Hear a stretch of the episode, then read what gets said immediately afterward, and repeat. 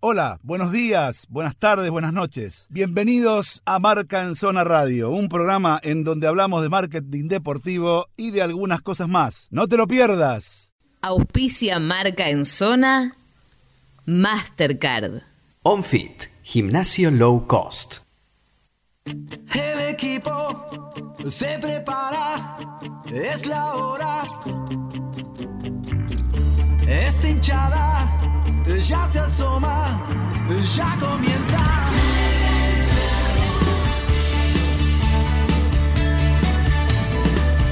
Me enloquece, me emociona, me apasiona.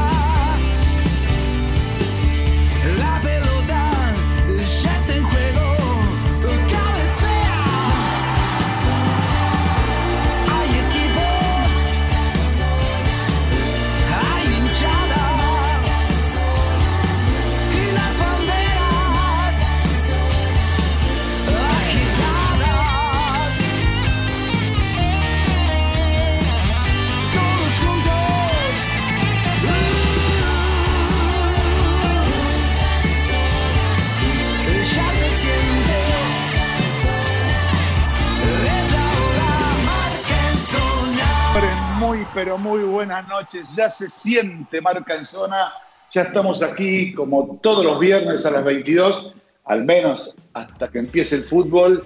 Bueno, estamos con todo lo que tiene que ver con el marketing deportivo y todo lo que tiene que ver también con el deporte, eh, no solamente a nivel nacional, sino a nivel internacional, con noticias, con novedades, alguna que otra primicia metemos y tratamos de hacer lo mejor posible para que en este rato de Marca en Zona usted eh, se entretenga y además tenga la posibilidad de escuchar cosas distintas, nuevas, novedosas, que no se escuchan habitualmente eh, en diferentes programas que no le dan tanta importancia a esto que tiene que ver con la industria que rodea al deporte y al deporte en sí. Dicho esto, quiero dedicar este programa, eh, sin ningún lugar a duda, porque ha sido un día ayer tristísimo para el periodismo deportivo argentino, para mi amigo Marcelo Bafa, que este bicho horrible se lo llevó en el día de ayer, y para un gran conocido y gran profesional, el turco Osvaldo Hueve, con el cual he compartido muchísimos viajes de trabajo, un relator impresionante desde el punto de vista eh, de describir con metáforas las jugadas del juego y la verdad que ha sido un golpe durísimo para todo el periodismo deportivo porque en un mismo día se fueron dos personas que hoy en día en la modernidad se los denomina relativamente jóvenes, eh, que tenían todavía mucho para dar. Eh, Marcelo Bafa en las noches de la red y también en las transmisiones como el hombre de las estadísticas y el Turco Hueve como relator número uno de Cadena 3, una de las importantísimas cadenas radiales eh, de Córdoba, pero que se escucha en todo el país. Eh, dedico este programa especialmente a ellos eh, y la verdad ha sido un golpe durísimo para todos nosotros y la verdad que ayer no la pasé nada bien porque nada, ni siquiera te podés despedir, ni, ni podés absolutamente nada por, por este tema de los protocolos y todo eso. En el caso del turco fue un problema que tiene que ver con un problema neurológico, pero en el caso de Marcelo, que era preexistente, ¿sí? Tuvo que ver este bicho horrible que nos está provocando estar todo el tiempo metidos adentro, cuidarnos y cuidar a los que están alrededor nuestro. Dicho esto, eh, hay que seguir y justamente como es un programa en el que yo voy a homenajear y se lo dedico a la memoria de estos dos grandes periodistas deportivos, eh, tenemos que seguir y tenemos que hablar de las cosas que pasaron y que pasan. Seguramente después en la voz de Gastón Corti van a tener un resumen de las cosas que pasaron importantes esta semana para nosotros. Eh, eh, voy a saludar a Nachito Saralegui, seguro Nacho tendrá eh, para decirnos qué, qué, nos va a compartir en el día de hoy. ¿Cómo te va Nacho? Hola Dani, buenas noches, buenas noches para todos. Como todos los viernes les traigo mi columna esta vez la titulé Los futbolistas que se han convertido en exitosos empresarios.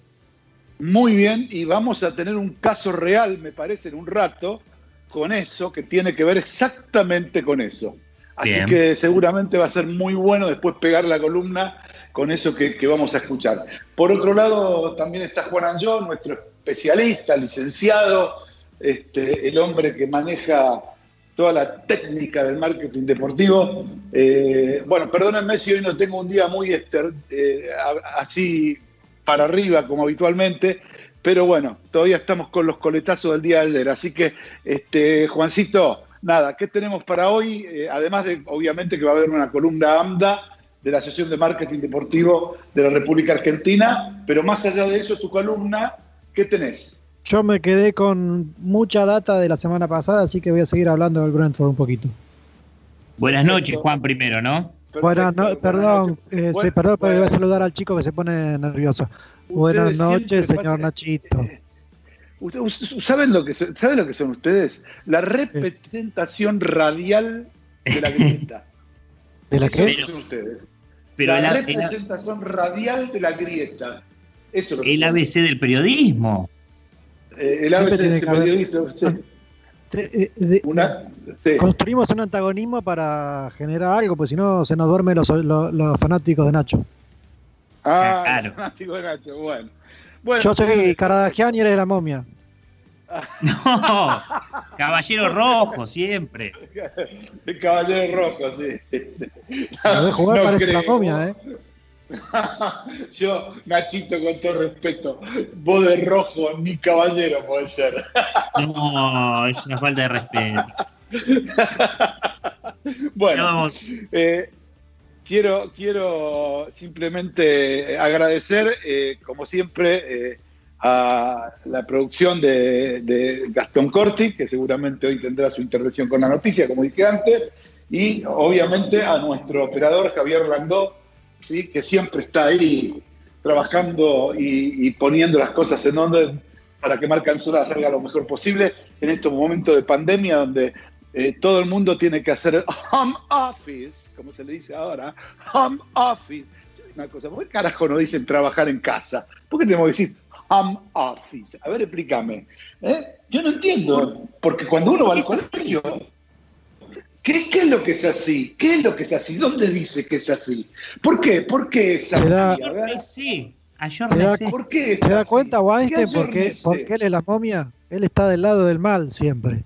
Él es No, el no- cipayo de este programa. Pero no entiendo, ¿me entendés? O sea, yo puedo entender el lenguaje inclusivo porque tiene que ver con una cuestión de género. Me podrá gustar a mí, no me podrá gustar, me peleo con mi hija, ella, quiere que yo ponga la E, yo me niego a poner la E. Eh, El otro día le digo, ¿qué le regalo a Mora, a mi nieta, para el Día del Niño? Papá, no existe más el Día del Niño, se dice Día de la Infancia. Le digo, ¿cómo?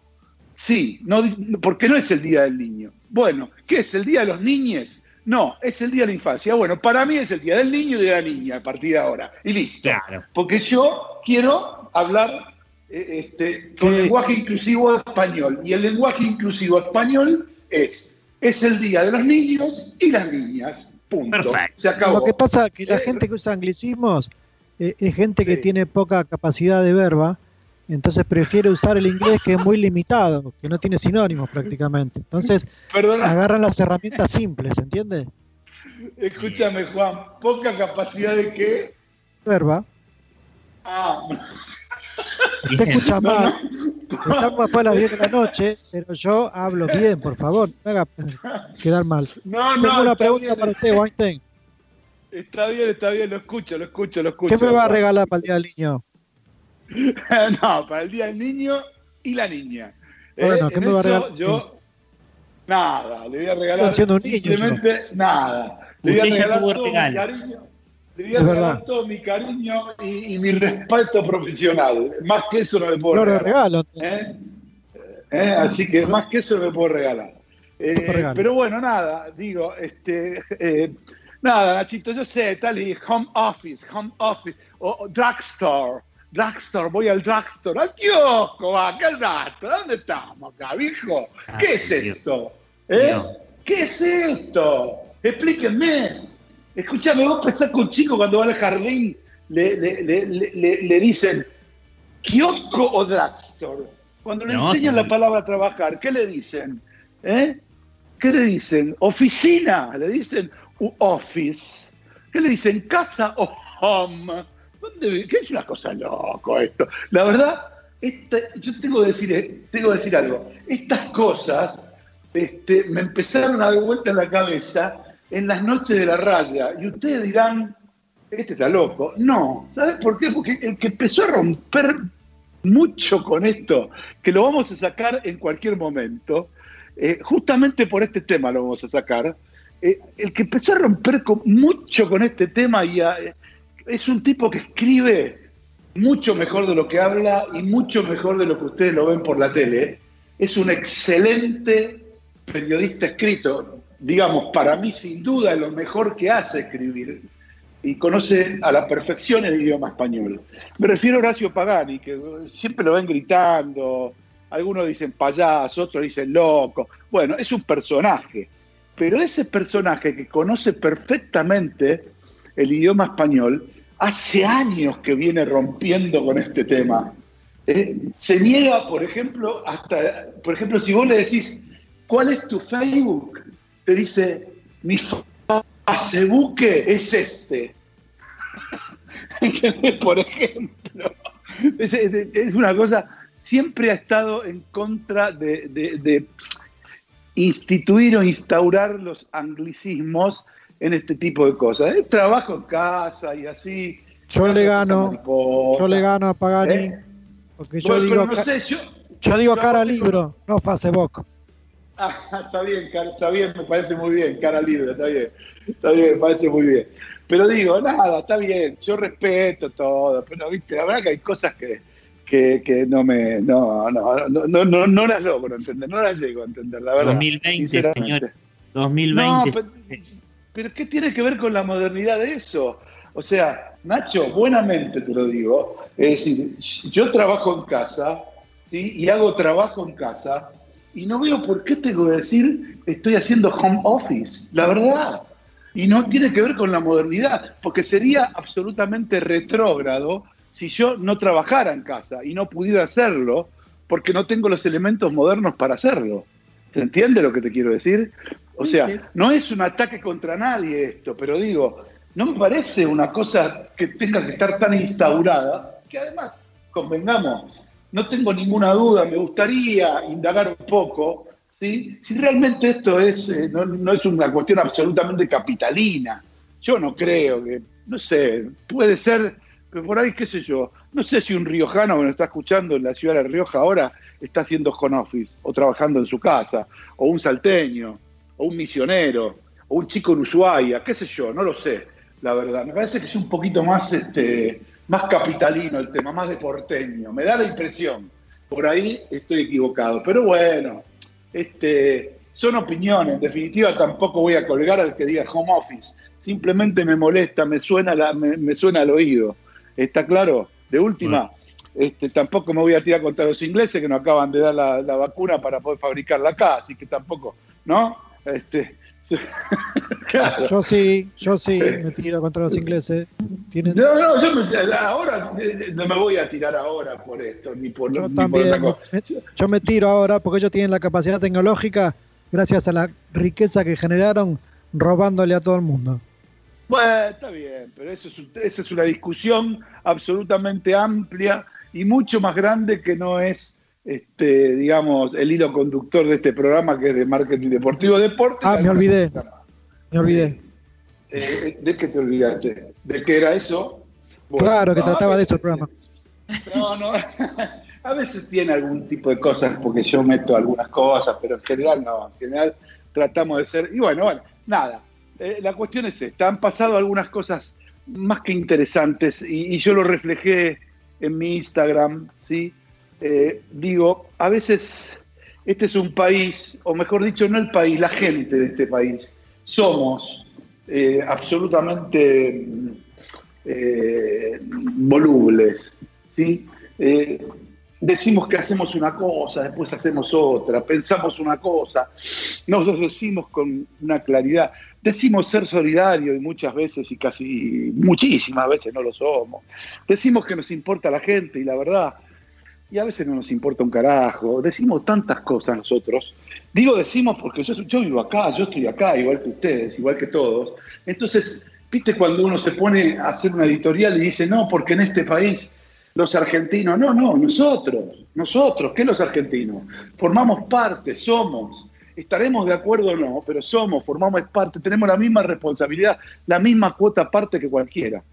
Entonces, yo siempre parece que eh, hago hincapié en lo mismo, pero no es lo mismo. Este es un país donde, donde y no voy a hacer nombres, pero donde, donde tipos misógenos que le escupen la mano, eh, que le escupen la mano este, a los amigos, eh, que, que, te usan como si fuese un preservativo y te tiran, que denostan al que no piensan como él, que este, humanamente la verdad está mucho más cerca de la mierda que de la leche, este, pero que todo eso se tapa por logros deportivos, por, por cuestiones de pechito al frente, de cantar el himno, de poner huevo en un partido, de ganar una final porque tengo el tobillo hecho mierda y la puta madre que lo reparió, manga de giles,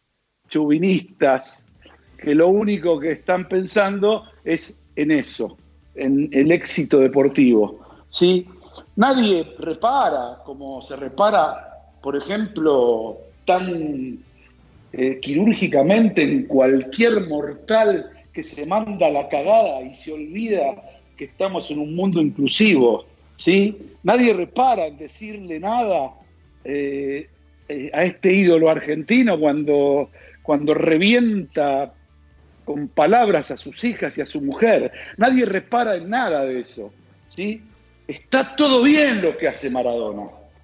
Adular a Maduro, adular a Menem, adular a Gaddafi, adular al Che, adular eh, en su momento a Alfonsín, adular a Bilardo, a Menotti, a todo, después este, denostar a Bilardo, amar a Ruggeri, después hacerlo mierda a Ruggeri, qué sé yo, tantas cosas. Está todo bien lo que hace Maradona.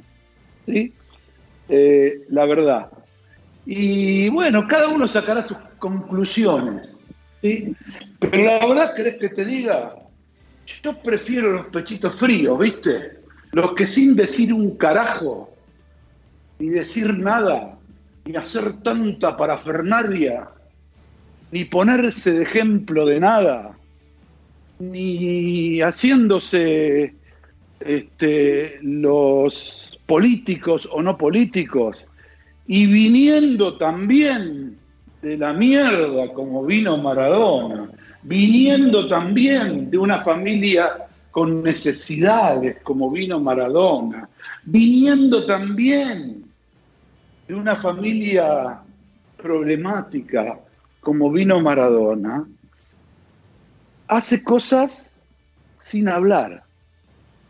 Eh, su terrible error es no hablar. Su terrible error es no cantar el himno. Su terrible error es no decir las cosas este, desde siempre. Es un error terrible. Y la verdad es ampliamente criticable. Todo, toda la vista está sobre él. El mundo lo mira.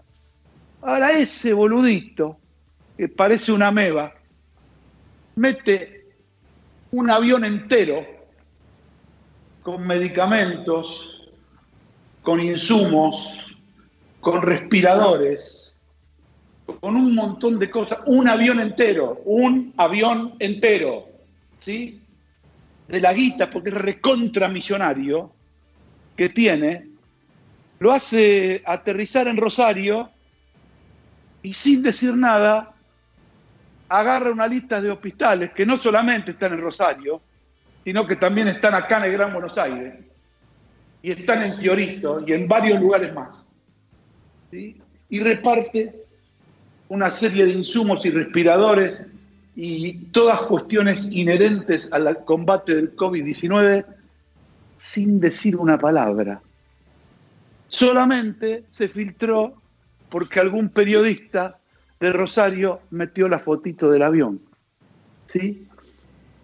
Digo, la verdad yo quiero capitanes así, silenciosos, pechos fríos, pero ¿sabes qué? Sin hablar tanto y más soledad y más solidarios. Mucho más solidarios. Llévatelo, Javi.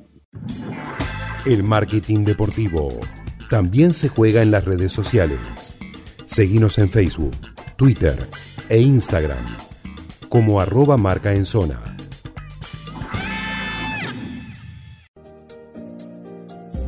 En Palermo, Hollywood, está Claudia Clausi Estética Integral, dermatocosmiatra, tratamientos faciales y corporales, depilación láser definitiva, turnos al 116-377-9832 o en Instagram, arroba Clausi Estética.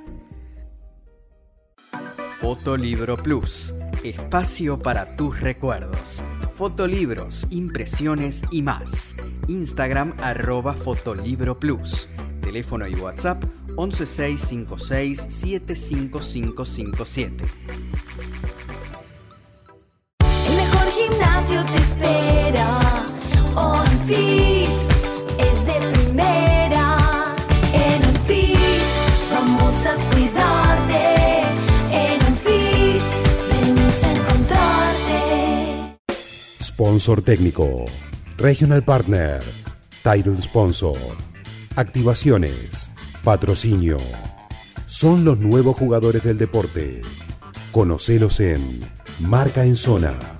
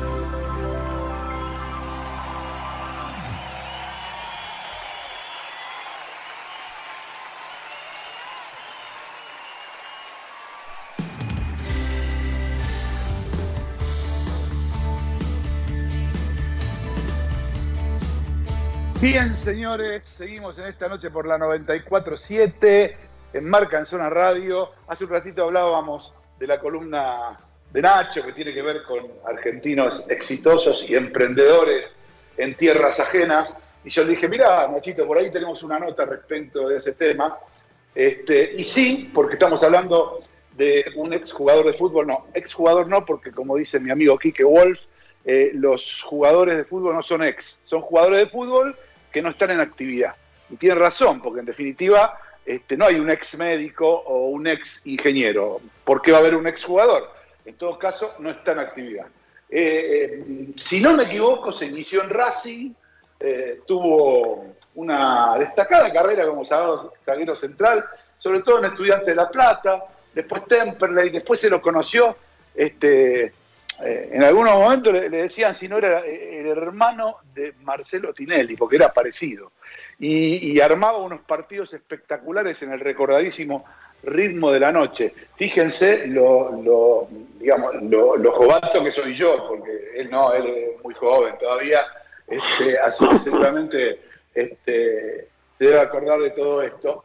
Pero además de todo eso, nada, después eh, de un paso por Atlético Rafaela, como director deportivo, de tener jugadores muy importantes, eh, como por ejemplo los Milito en algún momento como jugadores este, eh, en, en, diferentes equipos, de tener una trayectoria muy importante como representante, se le ocurrió recalar en una ciudad de 60.000 habitantes, eh, que está muy cerquita de Murcia, que si se quiere ir al mar a unos kilómetros está Cartagena, que tiene un castillo muy bonito y que es uno de los lugares donde mejor se borda el oro eh, en, todo el mundo. Es muy famoso por eso y por la Semana Santa y sus procesiones. Me refiero a la ciudad de Lorca, que tiene un club que se fundó en el 2003 y que ahora tiene un dueño que se llama Hugo Isa. ¿Cómo te va, Hugo? Muy buenas noches, qué gusto después de tantísimo tiempo poder hablar con vos. Wow, Daniel, qué gusto saludarlos, saludarte. En primer lugar, muy buenas noches para ti, muy buenas noches para toda tu audiencia, toda tu gente. La verdad, quedé estupefacto con tan hermosa presentación. Quizá podemos hacerlo algunos retoquecitos. Forever Young, siempre joven. Eh, pero bueno, sí, la verdad que resumiste muy rápidamente eh, una parte muy importante de, mi vida y en ese ritmo de la noche tuve la suerte también de, de conocerlo, de conocerte, de conocer a Maquí, que los conocía también, qué buenas personas, así que estar hablando contigo, la verdad que, que me encanta y te agradezco que hayan reparado, en todo caso en mi persona, en esta oportunidad y que les sea de utilidad lo que podamos charlar.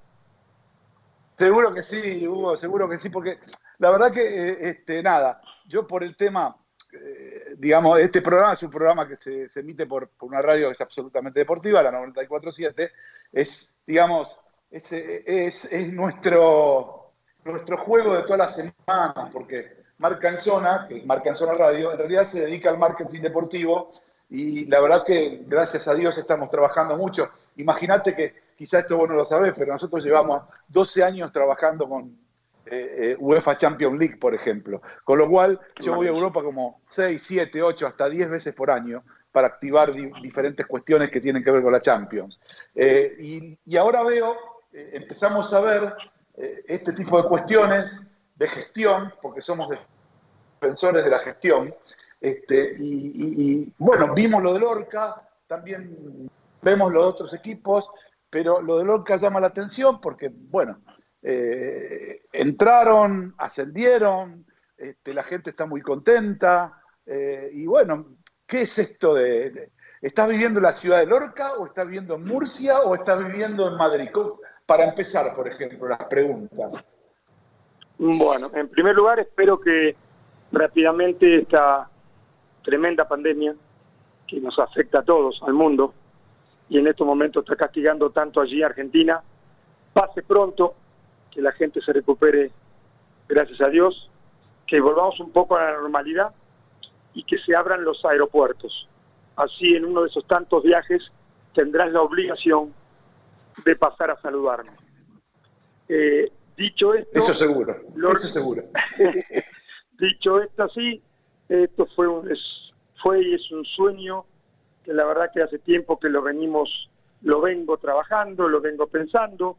Lorca es una ciudad muy bonita, tiene 100.000 habitantes, somos 100.000 aquí en Lorca, estamos muy cerquita, 10 minutos del mar Mediterráneo, es una ciudad, es un valle entre montañas y a 10 minutos tenés la playa, así que capaz que despierta un poco de envidia lo que te cuento y se está realmente sí. muy, estamos muy bien aquí, estamos muy bien aquí. Yo asumí una presidencia de un club allí en el mes de diciembre, antes de lo que son nuestras fiestas de fin de año, y la verdad que tomé un club, Daniel, que en aquel momento iba en sexta posición, con el objetivo de, de clasificar a los playoffs. Había que entrar entre los dos primeros para tratar de clasificar. Y la verdad que, bueno, Dios fue muy generoso conmigo. Mm, El trabajo, los jugadores, cuando, cuando nos conocimos, rápidamente nos comprometimos. A mí me gusta mucho hablar con, por el hecho de haber sido futbolista y todas las cosas que tú contaste. No me habilita el conocimiento, pero he pasado por todas estas circunstancias. Y la verdad que nos convencimos. Ellos, yo estaba convencido. Y ellos se convencieron, terminamos campeones. Del sexto puesto que tomé el equipo, terminé campeón. Jugamos los playoffs del ascenso y encima ascendimos. La verdad que debo ser un, a ti te lo digo en confianza, pero casi récord de una persona que viene de Argentina, toma un club y en seis meses sale campeón y en seis meses lo, lo asciende de categoría. Así que te imaginas Sí, la no, alegría, no, ni hablar. la alegría Ni y la felicidad que tenemos en lo personal por los trabajos, por la adrenalina, porque el desafío que vinimos a buscar se dio, insisto, gracias a Dios y gracias al trabajo, eh, se dio mucho más rápido de lo, de lo, de lo pensado. Y para finalizar Ah. tu pregunta, te decía que sí, estoy viviendo en Lorca, eh, aquí tenemos Cartagena, maravilloso, lo que hablaste de Cartagena, se ha ido a visitarla, pero aquí tengo así 10 minutos la playa, yo estoy a 10 minutos de lo que es Águilas, estamos en el límite entre Andalucía y Murcia, con unas playas y unas calas maravillosas, y bueno, eh, sí, es tentador vivir en Madrid, es muy tentador vivir en la playa, pero bueno, este primer año pensé cuando llegué que debía estar en Lorca, que el lugar de trabajo era este, que el día a día había que desarrollarlo aquí. Y, te repito, Madrid maravilloso, la playa mucho mejor. Dije, no, aunque estemos cerquita, me voy a instalar en Lorca. Así que estoy viviendo en Lorca, Eh. creo que el lorquino esto lo valoró mucho. Después, obviamente, se te dan los resultados como se me dieron a mí. La verdad que me siento plenamente identificado y creo que en dos años me presento para, para alcalde. la verdad que el reconocimiento y el cariño de la gente. Sí, el, el cariño de la gente en Twitter, en Facebook, cuando voy a un restaurante, ya te reconoce y gracias presidente y gracias Sí. presidente. Así que bueno, Sí. esa es un poco la... Pero estoy viviendo en Lorca, que es el final de tu pregunta. Sí, no, pero además eh, eh, hay que contarle un poco a la gente cómo se vive el fútbol en España. En España se vive el fútbol muy fuerte y sobre todo el regionalismo muy fuerte. Y para el lorquino es el Lorca. Si el Lorca empieza a caminar bien, se acabó el Madrid, se acabó el Barcelona, se acabó el Murcia, se acabó el Valencia, la Almería, el Elche, el Hércules, todo lo que tiene ahí cerca. Se acabó. Si el Lorca anda bien, se acabó todo. Es el Lorca y se acabó. Es muy, muy, muy este, regionalista el español y, y muy futbolero.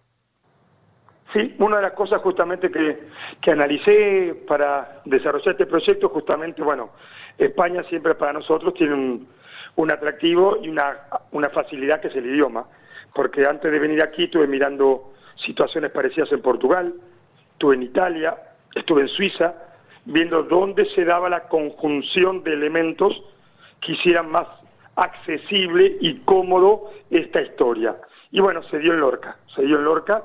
Y sí, cuando llego aquí me encuentro que, por ejemplo, en la categoría en la cual estuvimos hasta hace 20 días que ascendimos, es muy regional. Cada pueblito, cada ciudad tiene su equipo, compiten en categorías regionales, y eso te da un, acce- un acceso a una preferencial, y después la preferencial puede llegar a una tercera que ya es semiprofesional, como yo ya estoy ahora en una categoría profesional, pero sí en español, cada lugarcito se parece mucho a Argentina esto. Cada lugar tiene su club de pueblo, su gente, su apoyo. Realmente son más de 300 equipos en la categoría de ascenso. Te repito, que es la Claro. preferencial y tercera. Yo ahora ya estoy, por suerte, en una categoría, digo, mucho más, más avanzado. Pero bueno, estoy ratificando Y lo que tú dices. por ejemplo, para- el español le gusta el fútbol y es una locura a la gente. ¿Eh? ¿Perdón? Claro. No, para tener una idea, Hugo, a ver, por ejemplo, eh, eh, ustedes ya pasan a lo que sería eh, eh, el, el- el- el ala de la liga profesional o todavía, todavía le falta una categoría para eso. No, yo ya estoy ahora en una liga profesional. Ah, claro. Nosotros tenemos una O sea que categoría, ya tenés tenemos una categoría valores, semiprofesional. ya tenés una asignación de valores en euro importante. Sí. O sea, ¿cuánto, cuánto le da a cada, cuánto le da la liga a cada equipo de segunda? O más Mira, o la menos, liga más, está a lo ahora bastante. eh, La liga, por ejemplo, la liga es eh, la Real Federación Española está con bastantes problemas por el tema del COVID y está, está muy atenta a esta situación. Se habrán enterado allí, obviamente por la prensa, de partidos suspendidos, de lo que pasó con La Coruña, Sí, un sí. equipo tan importante histórico como La Coruña con Fuenlabrada, que viajaron y jugadores Sí, de dieron positivo. Entonces, bueno, se está reestructurando un poco lo que es el, el fútbol español en ese sentido, que aprovechan estas circu- feas circunstancias o contingencias para reestructurarlo. Pero aquí ya tenemos ahora, y tenemos que verlos ahora, tenemos que empezar a analizarlo, ya cobramos derechos de televisión, ya tenemos un aporte de la, de la Real Federación Española de Fútbol, dependemos regionalmente de Murcia, porque Lorca es una de las para que entendamos fácilmente las ciudades, pues estamos dentro del partido de la región o de la provincia de Murcia, así que todavía no está muy claro todo eso, pero sí también eh, va- vas a ingresar un dinero más importante, pero también, Daniel, las eh, exigencias, los gastos, los viajes, claro. ya ahora ya en la zona, por ejemplo, que nos tocaría a mí, ya me voy para el lado con el con el Betis, con el con el Villarreal, la zona de Almería, eh, tengo que viajar a Ibiza eh, en avión, ya también tiene más gastos. Es una categoría no Claro. importante, pero lo ideal sería equilibrarla y si uno pudiera llegar a la segunda A, en la categoría que es la que todos que hacemos esto, además del deporte, donde económicamente puedo decir, aquí respiro tranquilo. Mientras tanto tenemos que hacer Claro, ingeniería ya. de contactos, de relaciones, de publicidades, de formar jugadores para tratar de tener un, equi- un presupuesto equilibrado por lo menos. Ahora, eh, Hugo, para entenderlo mejor, ¿ustedes estarían eh, traducido a Argentina en lo que hoy sería la primera B metropolitana en cuanto a categorías? O sea, primera división, nacional, primera cate- primera B metropolitana. ¿Esa sería, sería la categoría para hacer una a- analogía? Mira, para que la gente nos entienda, si hablamos de categoría, sí, somos la tercera categoría. Acá te existe la Perfecto. liga, se llama la liga, y, pero lo que pasa es que tenés dos segunda división, segunda A y segunda Sí. B. Y después pasa a la tercera, Ah. que vos decís como tercera. La tercera sería una cuarta, pero como tenés dos categorías Exacto. profesionales por encima, tenés la Exacto. liga, Barcelona, Real Madrid, etcétera, dos segunda, la segunda mucho más potente que donde apuntamos, segunda B, y después te viene tercera y después todos los regionales que te comenté. Totalmente. Total- ahora entendimos perfecto y seguramente eh, la gente también. Preguntitas. Eh, Dale. ¿Cambiaron, ¿Cambiaron el logo del club? O, eh, lo veo muy moderno. Ya está bien que el club como tal aparece en 2003. El logo del club donde está la torre, eh, digamos los colores del club y alguna cosita amarilla que aparece. ¿Lo cambiaron ahora o estaba? ¿Fue siempre igual? Los, no, los colores son inalterables, aunque te parezca mentira, y esto también le va a parecer por lo menos simpático a ti y a tu gente. mm, España tiene esto de que los clubes somos sociedades anónimas deportivas, razón por la cual tenemos Sí. entidad. Si quisiera, yo podría cambiar los colores de la camiseta. Si yo quisiera, Sí. podría, una locura, jugar yo. Me anoto y puedo jugar. Eh, Sí. Esta es la potestad que tener Sí, sí. sociedad anónima deportiva, entre tantas responsabilidades, pero bueno, de alguna manera es como que hay un presidente dueño que decide que el club hoy se vista de rojo y no de verde. Eh, algo parecido sí, argentino, eh, me vas a entender, pasa en México. Aquí no tanto como pas- pasa en México, pero ustedes habrán escuchado equipos que son de, del Distrito Federal y se han ido a jugar a Cancún, sin ir más lejos. O- Porque los equipos como el León se van de la ciudad de León y juegan en otra ciudad. el equipo se llama Boca Juniors y no juega más en la Boca, se va a jugar a Santiago del Estero. Es Boca, pero juega en Santiago del Estero. Estas cosas también tenemos potestad aquí. Bueno, locos no estamos, no la vamos a hacer, pero podría darse para que, para que, para un dato color, cómo se, cómo se manejan las sociedades anónimas deportivas aquí. Pero bueno, nosotros no hemos Sí, cambiado sí, los sí. colores, no hemos cambiado los colores, sí le hemos dado a través de la intervención de los jóvenes, de hecho mi hijo que llegó hace dos meses le ha dado porque los jóvenes para esto tienen una impronta muy buena, la tecnología 2020 la manejan, nos pasará en casa Daniel que le decimos a nuestro hijo, che, cómo abrimos, cómo cerramos tal cosa, Sí, entonces le estamos dando todo, una- el club está teniendo y estamos por tener transmisiones de televisiones eh, propias, eh, aplicaciones, eh, le estamos dando todo un movimiento de tecnología 2020 muy, muy importante, que yo entiendo que el mundo ya se encamina a ese sector, que ya muchas cosas pasan, y si no, fíjate lo que está pasando ahora por esta desgracia de la pandemia, online so- solucionamos un montón de cosas, entonces ya eh, en ese camino estamos, eh, aplicando muchísimo, muchísima tecnología para la venta de abonos, para el socio, para la acción social, todo, todo, todo internet y por día, eh, toda tecnología nueva. Perfecto, perfecto. La verdad que eh, tiene, tiene muchas, eh, muchas eh, facetas y además que sirven para progresar. ¿Van a seguir con Hummel o van a cambiar? No, acabamos de firmar contrato con una marca italiana, una marca de ropa muy importante italiana que es Gios, una muy, muy Sí. linda. Yo estuve en Italia la semana pasada firmando los contratos y vamos a usar, vamos a año nuevo, vida nueva, torneo nuevo, torneo vida nueva, otra categoría, respetando siempre los colores y los escudos y todos. Vamos con ropa italiana para el próximo torneo.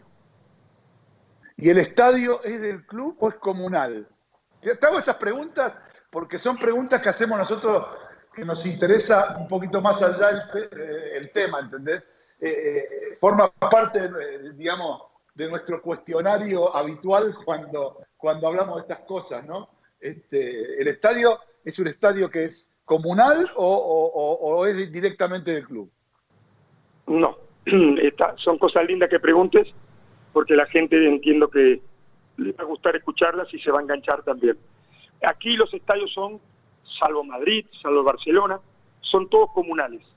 La mayoría, aún te estoy nombrando en primera división, como decimos en Argentina, en la liga, como dicen aquí, los estadios son comunales. Son muy pocos los estadios o los clubes que tienen estadio propio. Aquellos que estamos nombrando de este nivel los tienen. Su propia tierra, el, el Atlético que hizo el Wanda nuevamente nuevo ahora, el Atlético de Madrid. Bueno, hay, por supuesto que hay varios, pero son muy pocos los que son de propiedad del club. Los estadios aquí son pertenecen a la ciudad, en mi caso le pertenece al ayuntamiento de Lorca, razón por la cual, por eso te decía, mi relación con el alcalde eh, es necesaria, Es de primera. buena, pero eh, Sí, sí, y es sí. que convivimos permanentemente, eh, él desearía que el equipo estuviera tan alto como lo mejor posible, porque todos sabemos que el fútbol, además del- de la pasión que ejerce un resultado, el fútbol es turismo, el fútbol es hotelería, el fútbol es gastronomía, es movimiento de gente. Entonces, cuanto más arriba vaya un equipo, más la gente se traslada, más dinámica es la situación y, por supuesto, el alcalde no Sí, sí, sí, a que su ciudad, no es lo mismo, con todo respeto, que vengas a jugar contra el Barcelona, a que te vengas a jugar un equipo, con todo respeto, de otra ciudad o pueblo vecino. Así de claro. Entonces, caminamos bastante juntos con el totalmente. alcalde. Inclu- Inclusive, ¿Mm? inclusive ciudades que, que arrastran turismo y que tienen algunas cosas, qué sé yo.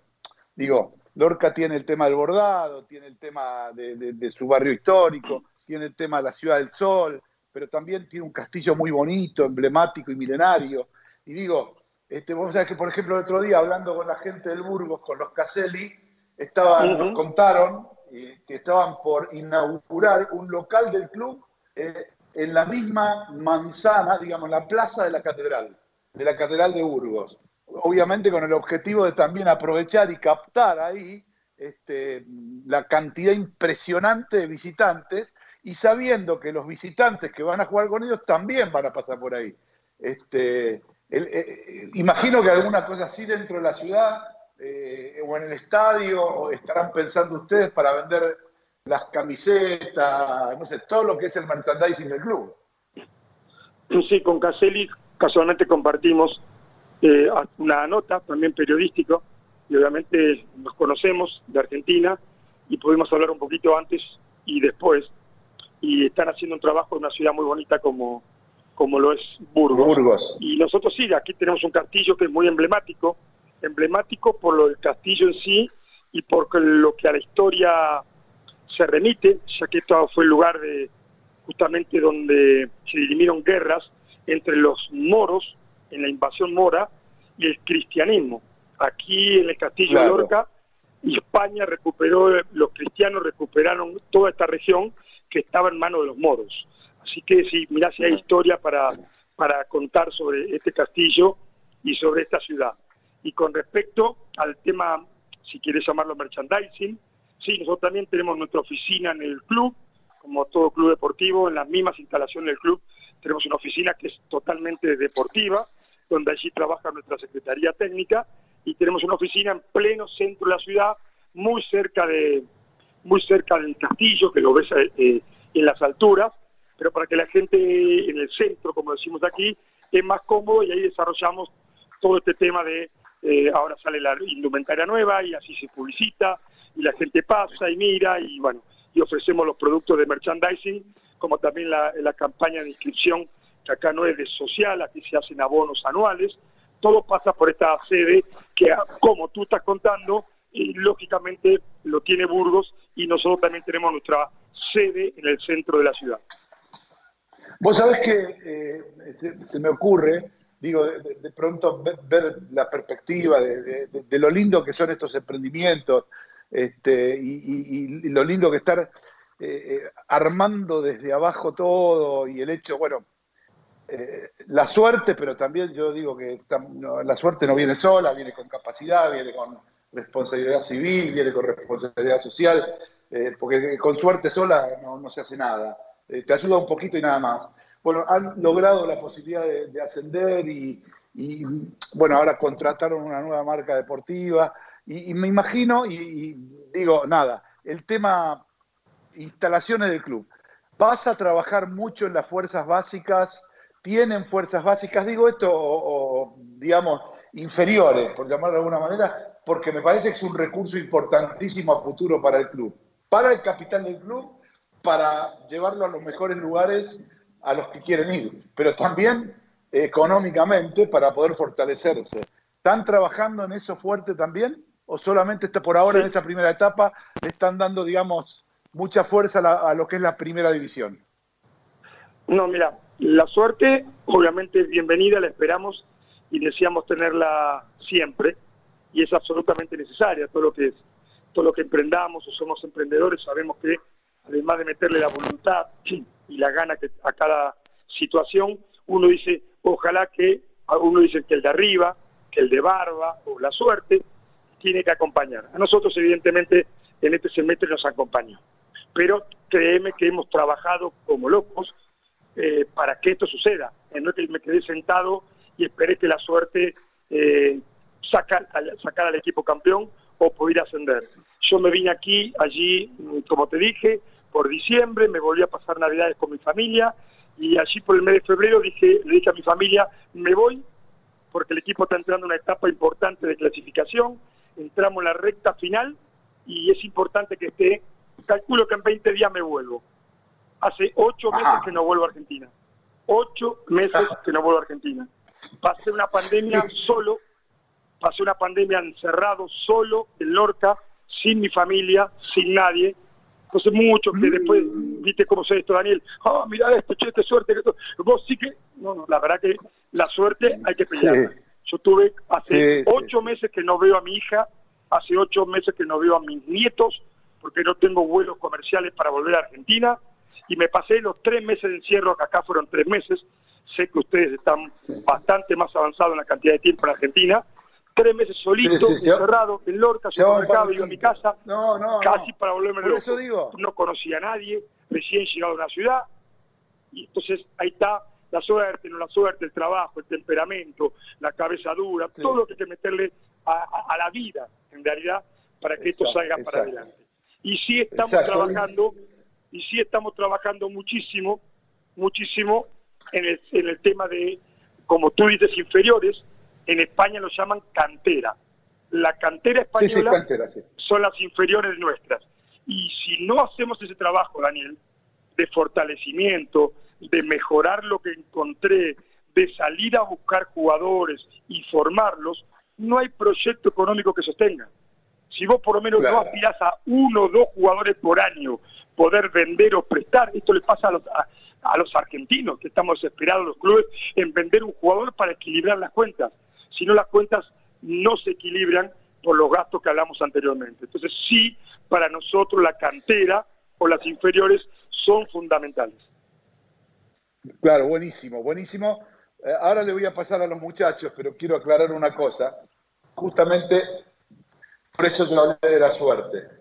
Digamos, la suerte es importante, pero tiene la capacidad profesional, la seriedad profesional, la conciencia, el tesón y todo lo que corresponde al trabajo serio para poder acompañarlo y además el, temple en una cuestión como la pandemia. Por eso digo que está bueno lo de la suerte, mejor tenerla que no tenerla, porque no tenerla te cuesta el doble, pero si no tuvieras todo lo demás, por más suerte que tengas, durás muy poco. Eso, es- eso es así, Eh, eh, eh, en el fútbol y en la vida. Y vos sabés que yo quería, en este caso, este, nada, abrir un poquito el juego antes de, de despedirte y de agradecerte este contacto desde Lorca, la ciudad del sol, allí, este, donde los moros fueron repelidos, como diría este, algún locutor, eh, con Juan Angió, que es nuestro especialista en marketing deportivo, que tiene un par de preguntas para hacerte, Hugo. Y bueno, dale, Juancito, ahí lo tenés a Hugo para preguntar. Dale. Hugo, buena- buenas noches, ¿cómo estás?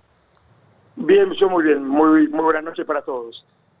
Bueno, tengo dos preguntas, una muy localista y otra un poco más grande. A principios Bueno. de año fue noticia el Lorca FC. Eh, es un club que me imagino que está en una división menor que el tuyo, porque el presidente parece que era un personaje particular que echó a todo el mundo y decidió que la gente eligiera eh, el equipo por una aplicación. Eso en Lorca hizo mucho ruido. eh, es un club inexistente. que, que- es, es tu clásico rival. ¿Cómo, cómo está esa movida ahí? Mira, justamente qué bien, Juan, que me preguntes esto, porque en esta charla tan linda que estamos teniendo con ustedes, quería comentarle a Daniel esta situación para que hasta ahora me parece que todo viene muy bien y muy claro, pero aquí, y vamos a dar, siempre ejemplos argentinos para que la audiencia lo entienda, te dije, es una ciudad de 100.000 habitantes. Y aquí hay dos equipos. Podríamos trasladar esto a la ciudad de La Plata. Gimnasia Grima La Plata, Estudiantes de La Plata. Aquí en Lorca es Lorca Deportiva, Club de Fútbol Lorca Deportiva, mi equipo, el equipo campeón, y el otro es el Lorca Fútbol Club. Lorca Fútbol Club. Ahora, bueno, explicado esto, el Lorca Fútbol Club había tenido allí por los años 2009, 2010, una inyección de un chino que había venido a invertir aquí y tuvo una inyección de dinero muy importante, muy importante. A tal importante que armaron un equipo interesante y llegaron a estar en segunda A, lo que veníamos hablando justamente con Daniel, que es mi objetivo, el objetivo de mi equipo, por, lo menos de mínima de la ciudad. Llegaron a estar en segunda. Bueno, a este chino le han hecho tantos líos, tantos líos, tantos líos estando en segunda que el chino se cansó y se fue. Y cuando se fue dejó todo, dejó todo en banda, presupuestos, salarios, nóminas, deuda, dijo me cansé, me voy. Eh, para, charlar largo, ¿no? Pero algunos no se han portado bien con el chino, honestamente, no que defienda al chino, pero cuando uno eh, empieza a escuchar las historias escucha las campanas, eh, gente propia que vino de China con él, él no hablaba español, y sus propios colegas chinos que hablaban español, me entienden qué quiero decirle, ¿no? Claro. En Argentina eran lo curraron, Sí, sí. pobre chino. Pobre chino, bueno. Sí, sí, sí. Entonces, bueno, Se este, este es el Lorca. Fútbol Club, claro, sí, el cuento chino. Y eh, entonces el club ahora lo tomó otra persona, un presidente que no es de Lorca, que vive en Madrid, y es una persona, una persona particular, y el año pasado sí decidió hacer exactamente lo que ustedes me están diciendo. En un momento no tenía más dinero, y dijeron no le pagamos más a nadie, el que se quiere ir que se vaya, el que se quiere quedar que se quede, algunos se quedaron porque estaban en mitad de la temporada, y el futbolista, entiendo yo que en un punto han dicho, si dejo de jugar, es mi peor negocio, porque dejo de jugar, dejo de entrenar, me dejan de ver dónde firmo el año próximo. Y ha aceptado situaciones que hoy lo llevan a la justicia. ¿eh? Hoy después no es que se fue y no pagó, ahora está en la justicia, y si no ponen las garantías que acá en España exigen, no arranca la próxima temporada en tercera categoría. Él está en una categoría por debajo de la mía. Pero sí existió esto de marketing que generó marketing, generó ruido, cosas así como Juan, ¿cómo me estás preguntando esto? Y yo estaba en Argentina, yo estaba trabajando para el Lorca Deportiva, que es mi club. Y yo digo, son movimientos absolutamente de marketing que no condujeron a nada, no recaudaron, gracias a eso no se hicieron dinero, pero bueno, generaron una expectativa. Esa es la situación de aquellos que querían formar el equipo por internet, que la verdad lo formó el técnico, nunca formaron como, como la gente o la plataforma quería. Sí, sí, me parecía muy, muy arriesgado, como muy, muy, muy extraño para, para llevar la realidad. Y la otra pregunta Imposible que te llevo es... en un fútbol estas cosas, Juan, imposible. Que la gente te Es vote, imposible. imposible. Imposible.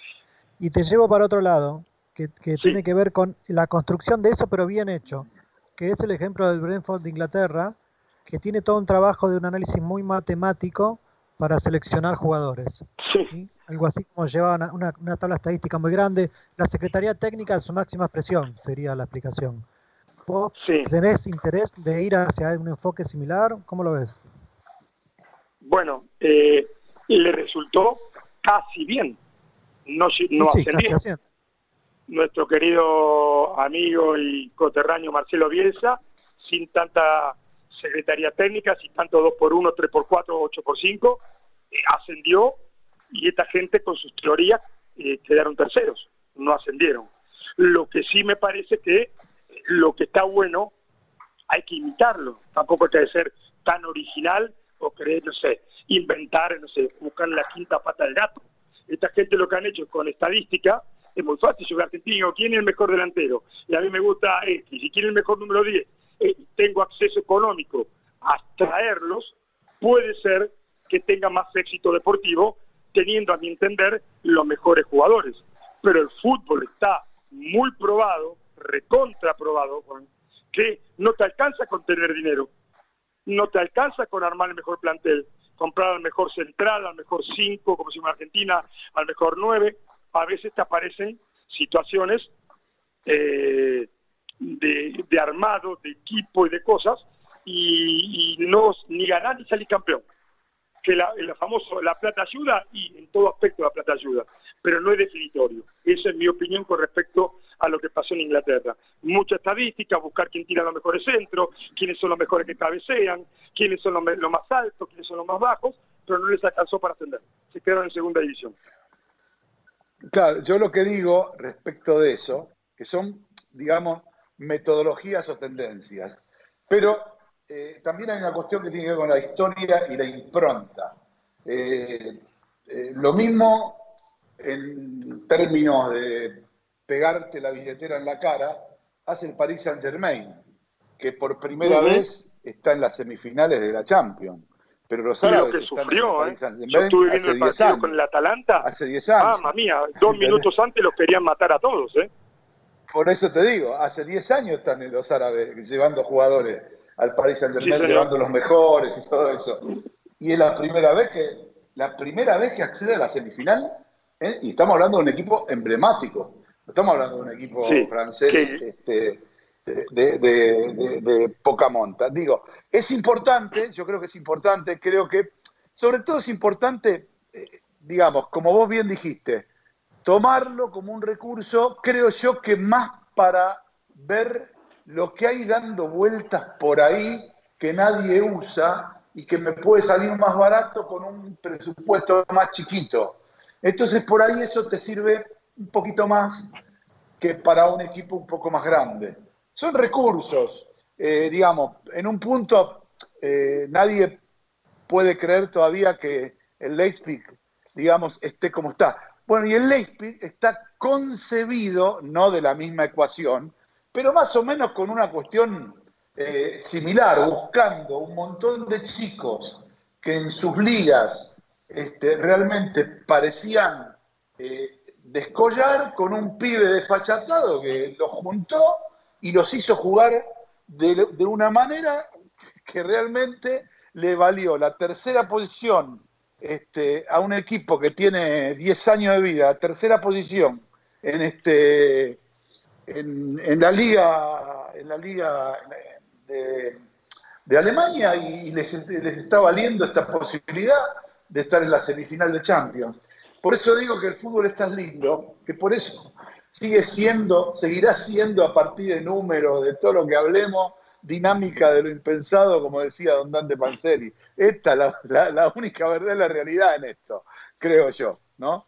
Es así. No, no tengan ninguna duda, lo vi ayer al Leipzig, me gustó, me gustó muchísimo, y sí, tiene gran parte de fachatez, de buscar talentos, de, de, de- de encontrar jugadores que no tengan apellidos, por eso decía, si no sería muy fácil, comprando lo mejor, me aseguraría el campeonato, y yo creo que Boca diría, bueno, este año soy campeón yo, y compra, y River, ¿qué hace?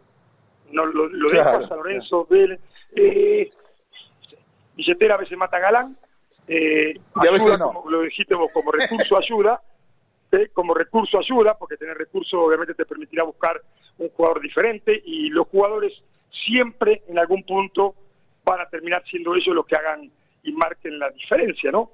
Cuando vos tenés el Sí, sí, eh, totalmente. el jugador te termina marcando la diferencia en algún momento donde te define lo que otro le cuesta hacerlo y ellos lo definen de otra manera porque para eso son talentosos o genios, como decimos, de algunos jugadores. Pero es absolutamente así. No, no, igual yo. como tú lo yo planteaste y yo lo pienso dicen- exactamente así. Hugo, yo soy de los que dicen, y ahora te, te voy a dejar con Gastón Corti que te quiere hacer una pregunta y ya te, te dejamos libre. Yo eh, soy de los que dicen que este juego, en- desde todo punto de vista, depende de dos factores fundamentales. No depende de tácticas, no depende de estrategias, que son dos elementos muy necesarios, muy Sí. necesarios, no imprescindibles. Lo único imprescindible en el fútbol es el jugador y la pelota. Ni siquiera el árbitro es, prescind- es imprescindible. El jugador y la pelota. ¿sí? Básicamente, primero la pelota, porque si no, no tendríamos la posibilidad de jugar. Y en segundo lugar, el jugador. Todo lo demás, todo lo demás bailamos alrededor. Los que definen siempre, históricamente, ahora y dentro de 100 años, van a ser los jugadores. Por más táctica, estratégica, la, la que vos me quieras contar. Porque es el único deporte, este, el fútbol nuestro, donde el peor, una vez, una vez, ¿eh? le puede ganar al más grande de todos. En los demás deportes no pasa, ¿entendés? Y esto es, es absolutamente estadístico, no, no hay manera de rebatirlo. En los demás deportes no pasa, los deportes, digamos, de élite. Acá en el fútbol, el peor una vez le puede ganar al mejor. Una, ¿eh? de 10 partidos, una. Pero él puede ganar, ¿entendés? Ese es, el concepto, por lo menos lo que yo opino, no es la verdad, es mi opinión, ¿no? Que coincido, coincido plenamente. No te voy a decir que soy ex jugador porque pienso igual que Quique. De hecho, sigo todos los días ahora jugando, creyendo que es importante ganar partido con mis amigos. Eh, el jugador, eh, alguno difícil lo podremos matar. Y el fútbol, el fútbol, Daniel, el fútbol es tan lindo, pero es tan ingrato a veces, tan lindo pero tan ingrato, porque ocurren cosas como la que tú me estás comentando. De repente vos dirimís todo un año de trabajo, todo un año de trabajo en un partido, en un partido. Porque clasificaste y tenés que jugar el campeonato para ascender nosotros. Todo el año en un partido dirimís todo. Y decimos que la, la caprichosa, también como le dicen en Argentina, si pega en el palo y sale, o pega en el palo y entra, te cambió el año. Te cambió el año de trabajo y pasás de ser un genio a salir segundo. Pegó en el palo, salió, segundo. Pegó en el palo, entró, sos campeón y sos el mejor. Por eso hay que tratar de tener, equilibrio, saber que este deporte es así, saber que este deporte es así, es hermoso, hermoso, hermoso. Nací futbolista, moriré futbolista, eh, por eso fui jugador, fui representante, estuve trabajando en clubes, ya tengo mi proyecto, porque la verdad, en mi ADN es fútbol, pero aprendí que esto era así. Y la verdad me lo tomé con esta filosofía en la final, aunque sufrí como loco, como un perro, eh, porque el fútbol es así. En 90 minutos un equipo te puede ganar. La pelota puede ser que no es tu día, los jugadores son seres humanos, no, no son máquinas, no son programables, no se levantaron bien ese día, no estaban bien, y viene el otro que invitado a la fiesta y se quedó con el pastel. te hace un gol, lo defiende, le pegaste tres tiros en los palos, perdiste el ascenso. No saliste campeón. Exactamente. Entonces, un año lo perdés en un partido.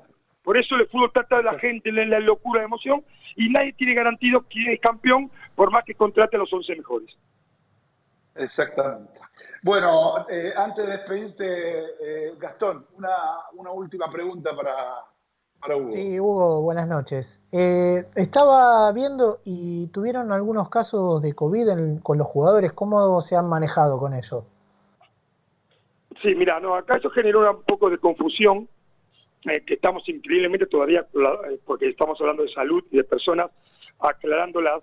Eh, varios equipos, varios equipos han tenido jugadores positivos de COVID durante la competencia o a punto de hacerla. Nosotros, por suerte, no, no tuvimos ninguno. Sí, un ayudante de, entrenador de arqueros manifestó un día sentirse mal y automáticamente comenzó, eh, pusimos el protocolo y lo aislamos. Eh, y bueno, eh, después se le hizo el test y dio positivo y por supuesto esto ya pasó, gracias a Dios ya está recuperado, pero sí hay en España varios antecedentes, nosotros tuvimos, te repito, un preparador físico, un entrenador de arqueros que, que venía eh, aquí a trabajar con nosotros en la preparación oficial de los arqueros y ocurrió justamente antes del último partido, pero bueno, los protocolos automáticamente estaban instalados y cuando tuvimos el informe de la autoridad máxima de Murcia que nos comunicó, miren señor, esta persona se hizo un test, auto- automáticamente nosotros lo hemos corrido. Pero ustedes habrán escuchado, porque tienen, son más importantes por el momento, que nosotros lo que pasó con Fuenlabrada, lo que pasó con el Marino, que viajaron los, los jugadores de Fuenlabrada a La Coruña y cuando tomaron el avión estaban bien y cuando llegaron tenían ocho muchachos infectados. Es que esta, esta situación es inmanejable. Yo estoy hablando contigo Claro, ahora, me acabo de claro, hacer el test hoy, ahora y esta noche me puedo contagiar. No es que me hice el test, me dio negativo y voy por la vida diciendo estoy negativo. Estoy negativo a la hora que estamos haciendo esta nota, a esta hora de la noche. Mañana a la mañana me contagié. Entonces es Sí, muy, sí, muy difícil tratar de poner orden en esta situación, buscar el equilibrio y, debe, debe, debe, ser de sentido común, porque te repito, estos jugadores que te decía de un equipo llaman Marino, viajaron bien y cuando llegaron dieron siete positivos. Entonces, como antes toma el avión, Claro. se contagiaron hecho- en el avión. De no lo hecho, sé. de- sí, sí. De hecho, le contamos a la gente que en el día de ayer eh, la comunidad, por ejemplo, de Galicia y Canarias decidieron prohibir en las terrazas, las terrazas eh, es la calle que le llamamos nosotros, las Sí, mesas de la calle, sí.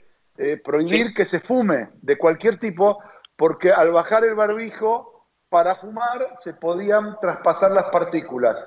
Entonces, si vos estás en un bar, te tenés que levantar, irte a 2 3 metros para fumar y volver a sentarte. No, está prohibido eh, sacarse el barbijo para fumar.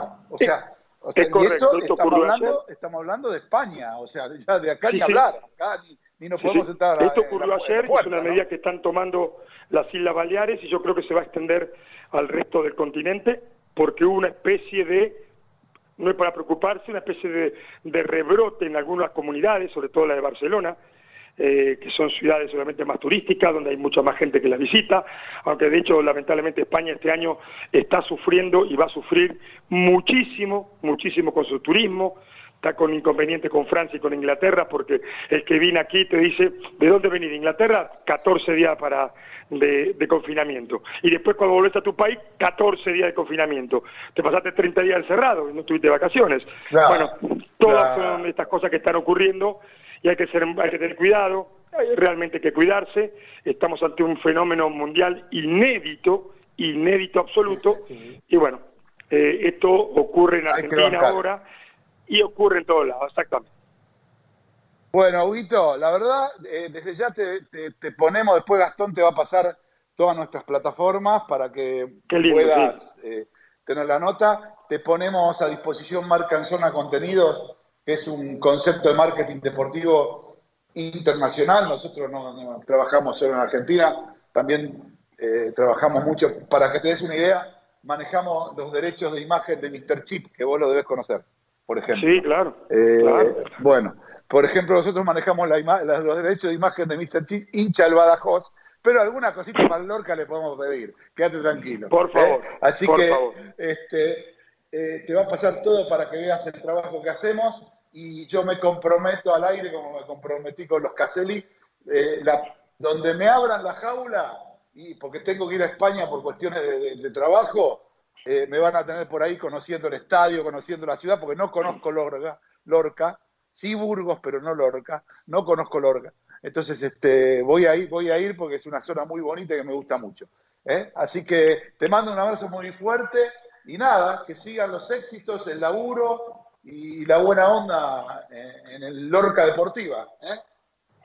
Te agradezco mucho, Daniel. Obviamente que con mucho gusto va a ser un placer recibirte y verte aquí en España, que nos encontremos aquí un poco lejos de nuestra Argentina.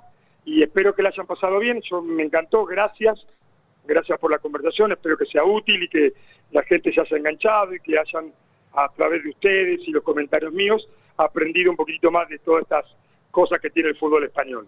Así que le envío un abrazo muy Bueno. grande a todos y bueno, ya están terminando la noche o se termina la la noche. Eh, gran, gran abrazo para todos y siempre en contacto, muchachos. Gracias, gracias, gracias, Subito. Señores, fue Hugo Isa, futbolista, presidente del Lorca Deportiva de la Segunda B de España, que nos cuenta, nos contó, nos diseñó y nos mostró cómo es un equipo eh, profesional eh, de una ciudad importante y turística como Lorca y todo el trabajo que han hecho ahí. La verdad que fue una nota muy interesante y como nos dijo, por ahí estamos hablando con el futuro alcalde, pues si lo llega a meter en la segunda A, seguro ya va para alcalde. Y si lo llega a meter en la primera, seguro gobernador de toda la región. Pero bueno, esa será una cuestión que habrá que ver. Eh, Javi, querido, llévatelo y seguimos en Marca en Zona Radio por la 94.7. Dale.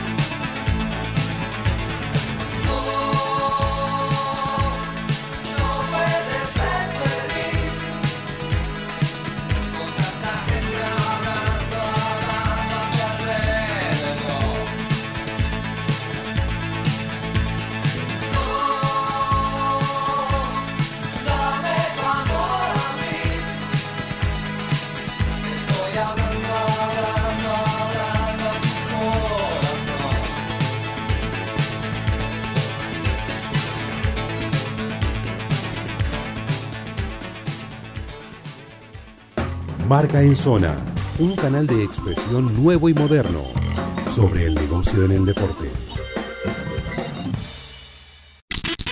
Club 947. Todos los deportes. Un solo lugar.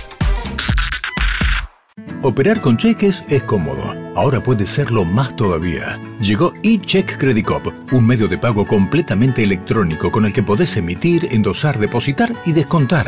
Como cualquier cheque, pero mejor. Utiliza eCheck Credit Cop estés donde estés, desde Credit Cop móvil o tu banca internet. Además, te permite la emisión masiva en un solo clic y es más económico. Adherite a eCheck Credit Cop y listo, empieza a operar. eCheck Credit Cop, más económico, más seguro, más fácil. Consulta beneficios especiales en www.bancocreditcop.coop. Banco Credit Cop Cooperativo. La banca solidaria. Cartera comercial. Más información en www.bancocreditcop.coop. En Pago Fácil, abrimos nuestro nuevo sitio de pago online, donde además de pagar tus facturas, participás por un año de servicios pagos. Entra en www.pagofacil.com.ar y haz lo que siempre hiciste, pero mucho más fácil. Nuevo sitio online de Pago Fácil. Tu sucursal, en tu propia casa. Tendencias, personajes, moda, viajes, tecnología, circuitos, bares y restaurantes. El planeta urbano, un universo de lifestyle donde el protagonista sos vos.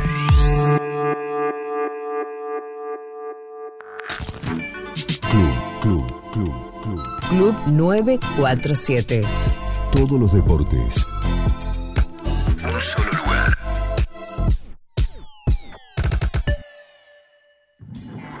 El marketing deportivo también se juega en las redes sociales. Seguimos en Facebook, Twitter e Instagram como arroba marca en zona.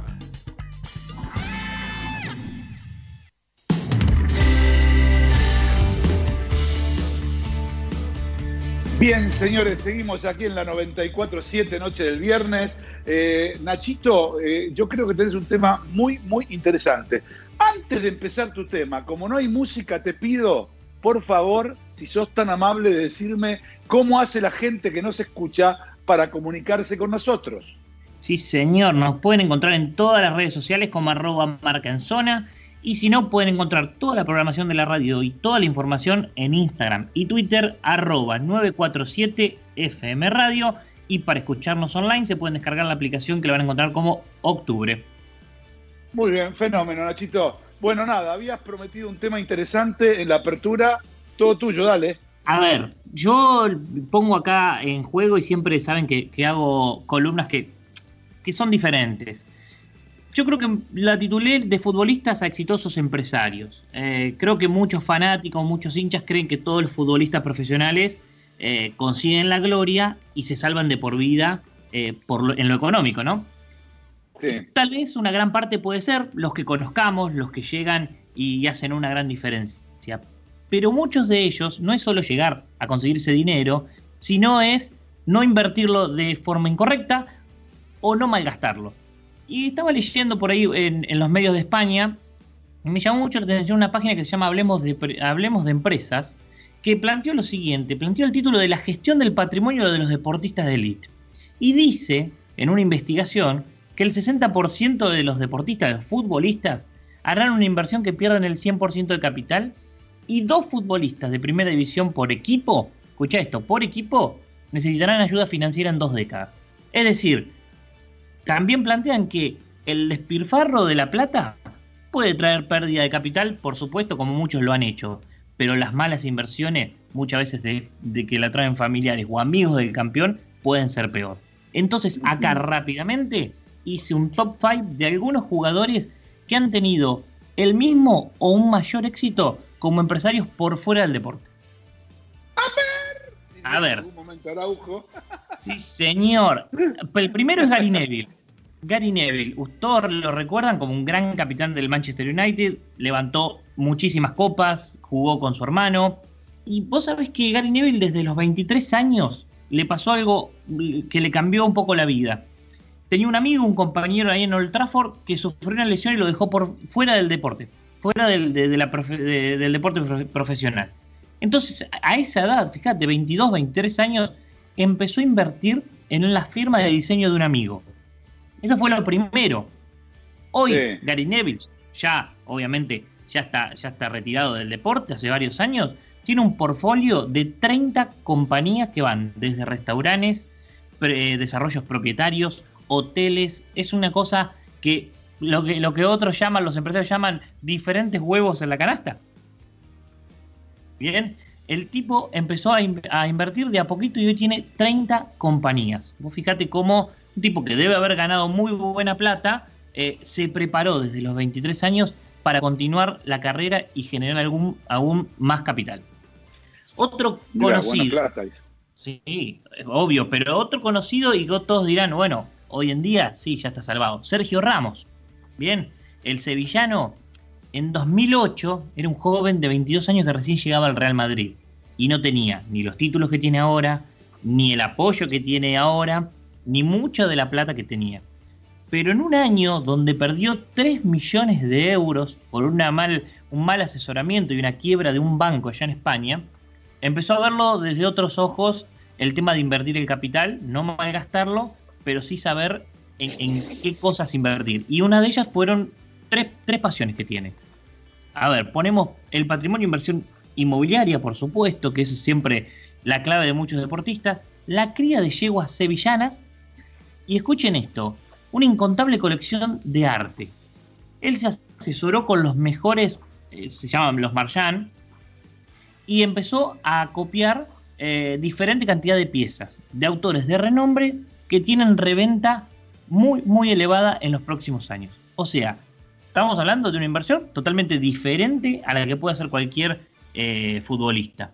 Y la verdad que después siguió eh, generando dinero jugando al fútbol, pero fíjate cómo estos tres pilares los tiene por fuera y le siguen generando. Rápidamente, Michael Owen. No sé si te acordás de este jugador delantero que nos metió gol en el Mundial, jugador de Real Madrid, Manchester United. Se- su vida después del fútbol se, vio totalmente alejada eh, del círculo y empezó a ser propietario y criador de pura sangre. Vive para el hipódromo. Entre ellos tiene una, una cuadra de centenar de ejemplares que entre ellos tiene caballos de Wayne Rooney, por ejemplo. O sea, fue llevando a otros ex compañeros y amigos a, a- a la inversión.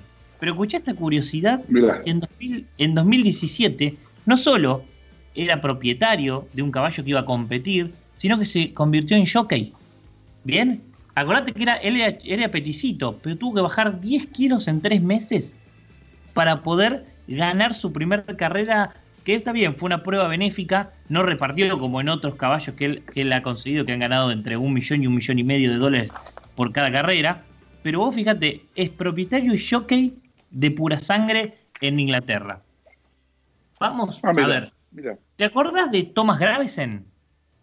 ¿Te suena? Sí, sí, sí, sí, me suena. Bien, ese no Me pelado- acuerdo de equipo, pero me suena, me suena. Ah, Bueno, un pelado danés bastante rústico que jugó en el Real Madrid 2005. Sí, Hasta me acuerdo ahora. Perfecto, ¿Viste? sí. Hasta, hasta muchos hinchas lo catalogaron como la peor inversión del Real Madrid.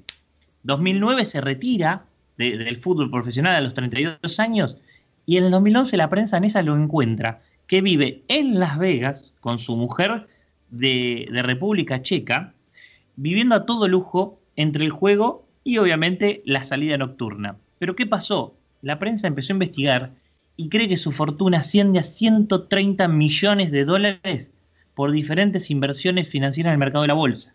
Desde Nevada maneja todo su círculo con inversiones en la bolsa. Vos fijate, ¿no? Mira qué rústico. Qué rústico. Era, como muchos dijeron, en la cancha podía ser un rústico, un tipo que tal vez no pensaba, pero fíjate lo que era afuera de ello. Y voy con el último y el que han apodado el deportista, eh, a ver, más millonario, podrían decirse, por fuera del deporte. Hablamos de Matthew Flamini. Muchos lo recuerdan por su paso con el Arsenal. Gran jugador, mediocampista, que a los 36 años ahora quedó libre del Getafe, por ejemplo. Pero ¿sabes cuál es la curiosidad de Flamini? Que hace muchísimos años es uno de los fundadores de la empresa GF Biotechnical. Escuchá el valor de mercado de esta empresa, Dani. 30 mil millones de dólares. Bien, lo, lo- esta, la, esta empresa la creó con su amigo y produce un ácido lebulínico. Bien, ¿qué será eso? Bueno, es un químico Mira, es un químico que lo avaló el Departamento de Energía de Estados Unidos como una de las 12 moléculas clave que podrían ayudar al desarrollo de un mundo más eh, verde, podría decirse, más natural. Vos fíjate el tipo, un jugador que jugó en grandes equipos, que no ha, ha hecho una fortuna, pero tiene 30 mil millones de dólares en una empresa que fundó. Ah, bueno, está bien. Eh, la verdad que eso es, ¿ves? Eso no es suerte, eso es capacidad. Sí que decía Juancito. Sumar un datito nada más de la estadística Sí. de, de la cuestión financiera complicada de los jugadores, más que hayan ganado Sí. mucho. Te lo saco de este deporte, te llevo a la NBA. Hace cinco años atrás sacó un estudio que el 80% de los jugadores retirados de la NBA a los tres años están quebrados. Vos fijate. 80% ¿eh? de los jugadores. Mirá vos, qué increíble. Y mirá, no sé, Juan, eh, tampoco, y y abro el juego en este aspecto, no sé qué pasará con muchos jugadores acá, porque hay muchos exjugadores que realmente están bien, pero hay muchos jugadores, incluidos hasta campeones del mundo, a los que en algún momento tuvieron que hacer vaquitas para poder, para poder, este, a ver, eh, nada, me remito, pero porque se me viene a la cabeza, eh, el caso de René Orlando Houseman, por ejemplo, eh, y de muchos jugadores más que quedaron absolutamente en la lona, y otros que supieron invertir y que supieron eh, trabajarla, pero hubo un montón que quedaron en la lona mal. Y en una época donde no se ganaba lo que se gana hoy. Sí, sí. Que yo no, no, no, no, no, digamos, eh, lo de la NBA también, imagino, Juan, tendrá que ver por el estrato social y la falta de preparación de muchos de esos chicos, ¿no? ¿Y qué diferencia hay entre eso y el fútbol, en realidad, en promedio? En Y cuanto al no estrato sé, social y la formación. No hay mucho, ¿eh? No, no, pero me da la impresión, no sé por qué, ¿no? El fútbol me parece que desde formación, desde inclusive en muchos equipos, eh, me parece, ¿eh? me parece, es un tanto más eh, solidario desde el punto de vista de compartir información, de, de- de tener relaciones humanas. Me Igual esa- la NBA es- Igual es esas muy, quiebras tienen mucho, tienen que ver con que cada uno de estos jugadores mantiene a más de 20 personas, ¿eh? Sí, sí, Entonces sí, son, sí, tienen claro. familias o grupos muy numerosos que se dan una vida que no se llegan, que se dan cuenta que a los tres años. Cla- claro, claro, pero por eso digo también, y, y- y en esto es, eh, y, en, y en esto, digamos, quiero ser claro para que se me entienda bien. eh, en el fútbol en ese sentido de pibes son más generosos, por ahí hay muchos grandes que, que tratan de encaminar a los pibes o enseñarle el camino, o algunos técnicos que... Sí, igual me parece que estás hablando.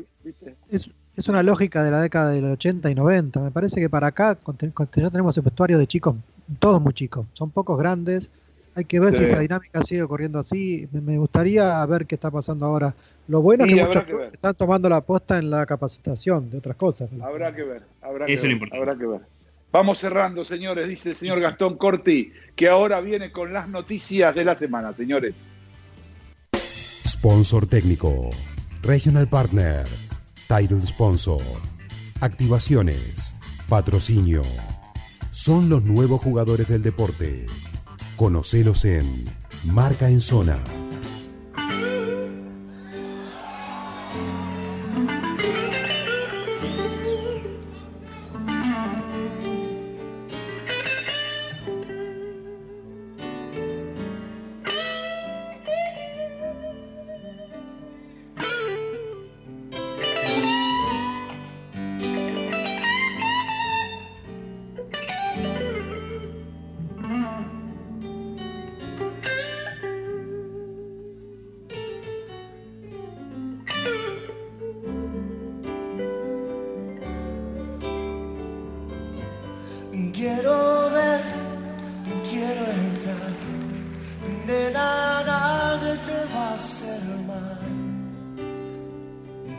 Excepto amarte.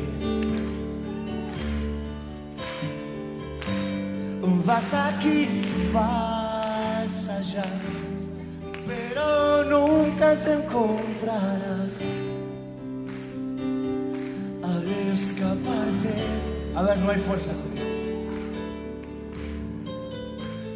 No hay fuerza alrededor,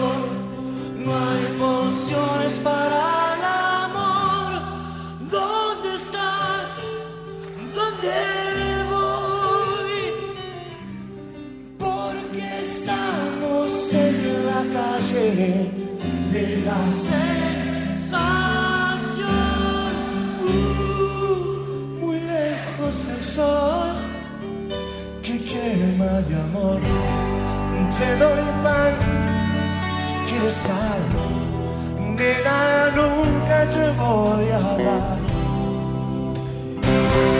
Lo que me pides.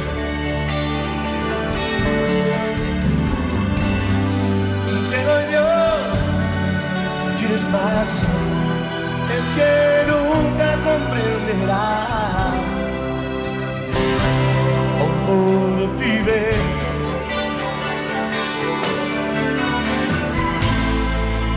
Esas motos que van a mil, solo el viento te hará sentir nada más, nada más. Si pudieras olvidar tu mente frente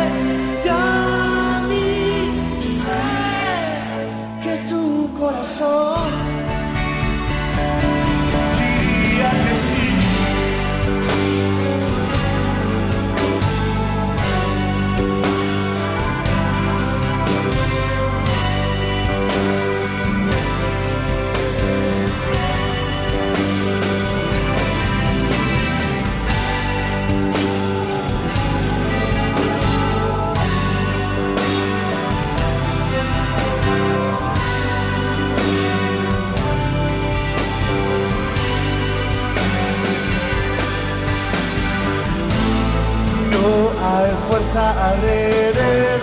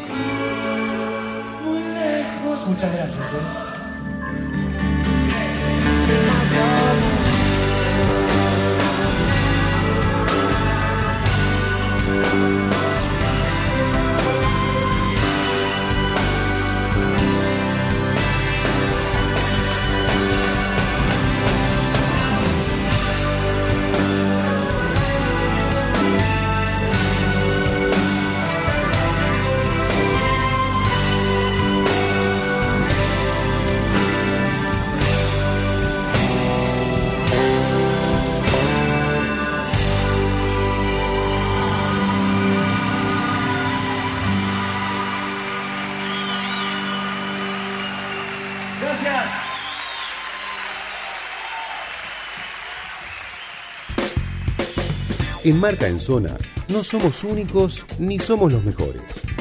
Pero estamos en los lugares donde los que dicen ser primeros nunca están. Marca en Zona, el canal de expresión para la industria del marketing deportivo.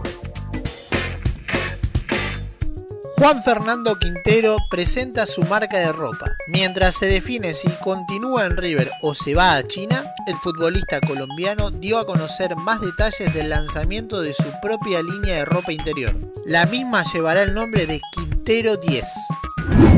Fechas confirmadas para la Conmebol Copa América 2021.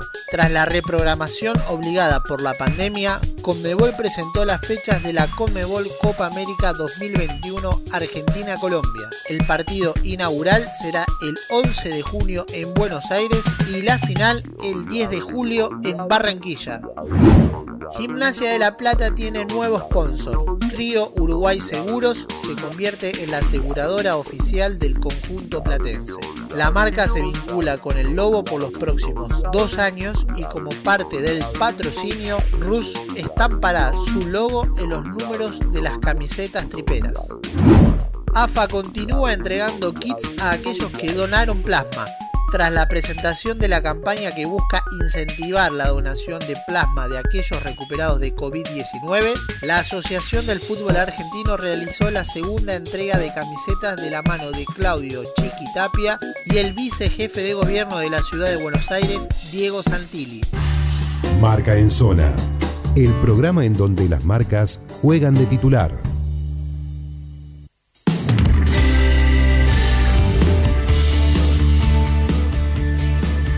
Bien, señores, qué programita hoy, qué programita hoy en la 94.7 acá en Marca en Zona Radio. La verdad que hemos tenido absolutamente de todo y quería, nada, terminar la noche eh, con alguna reflexión sobre lo que nos está pasando a todos, que estamos guardados, acuarentenados, eh, en algunos casos con mucho temor, con mucho respeto.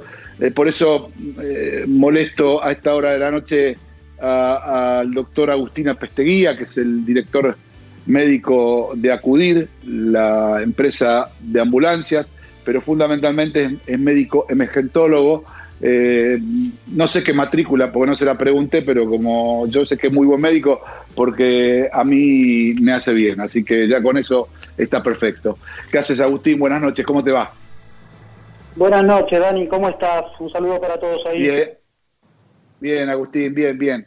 Bien, nada, eh, desde, desde tu, imagino yo que eh, habrás multiplicado la cantidad de horas de laburo, ni, ni, quiero saber cuánto, pero nada, con las noticias de esta semana que tiene que ver, bueno, con el pico en el que estamos, imagino que eh, eh, las ambulancias deben ir de un lado para otro, este, y, cuáles son los, los, digamos, eh, cómo estamos parados, no, no con exactitud, pero para saber más o menos, desde el punto de vista médico, cómo estamos parados ahora, hoy.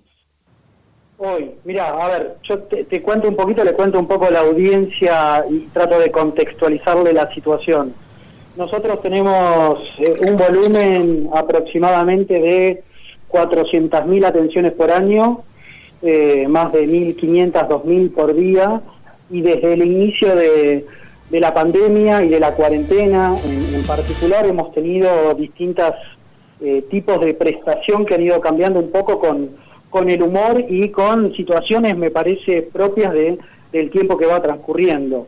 Para ponerles un ejemplo, al principio en una cuarentena, en una cuarentena estricta tuvimos muy pocas consultas por emergencias reales, tuvimos muchos servicios de, de traslados de sospecha de coronavirus, que eso persiste y continúa, pero tuvimos un incremento casi del 78% en lo que eran consultas psicopatológicas, por decirlo de alguna manera, crisis emocionales, crisis de angustia, ataques de pánico, y es una situación que, que se ha visto y se ve hasta el día de hoy en un número muy, muy alto, e imagino que tiene que ver con un montón de cuestiones, con la cuestión social, con la cuestión laboral, económica, eh, y con Claro. propio de la pandemia el, el miedo y, y las situaciones que vamos viendo permanentemente. Hoy por hoy, Sí, yo sí, te podría decir que, que estamos en un, en un momento en donde la gran mayoría de las consultas, te podría llegar a decir casi el 80%, están relacionadas con sospecha de coronavirus o traslado de pacientes.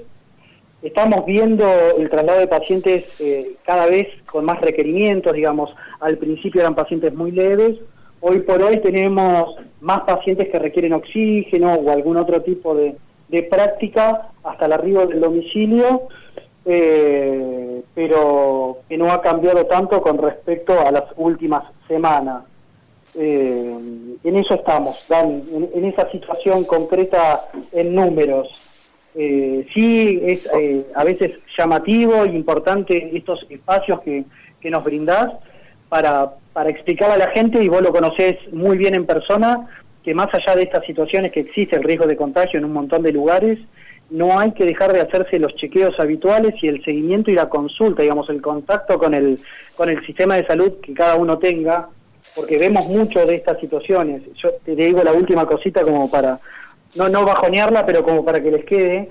Nosotros eh, en, en nuestros análisis estadísticos empezamos a tener un porcentaje mayor de óbitos en domicilio eh, y de óbitos que cuando llegamos no teníamos la posibilidad de brindar una reanimación porque ya había pasado algún tiempo. Y eso a veces puede ir de la mano porque la gente empezó a desconectarse del sistema de salud y de no seguir haciendo eh, el seguimiento que tiene que hacer por el miedo al contagio. Y la verdad que los sistemas Claro. de salud, los sanatorios, las empresas de emergencias y todas estas cuestiones respetan a rajatabla protocolos para evitar al máximo la probabilidad de contagio, digamos. Es- ese es un concepto Claro. importante para la población en general.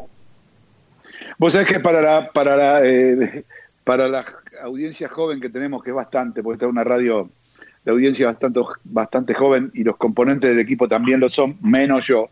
Este, eh, voy, a, voy a traducir el idioma español. Óbito significa muerte, chicos. ¿eh? Sí, lo que quiere decir el doctor perdón, es que perdón, está, eh, eh, no, no, parece una tontería lo que te digo, pero hay mucha gente que por ahí escuchó eso y no entendía por qué lo decías, ¿entendés? Y no quiero subestimar a nadie, simplemente es la verdad.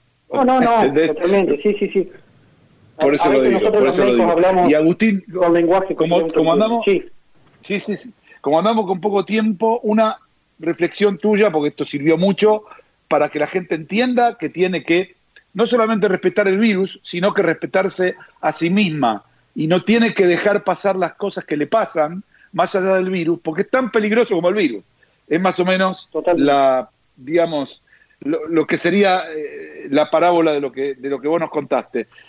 Y, Totalmente, y- y totalmente, digamos, para, respetando para la- Sí. te escucho. Perdón.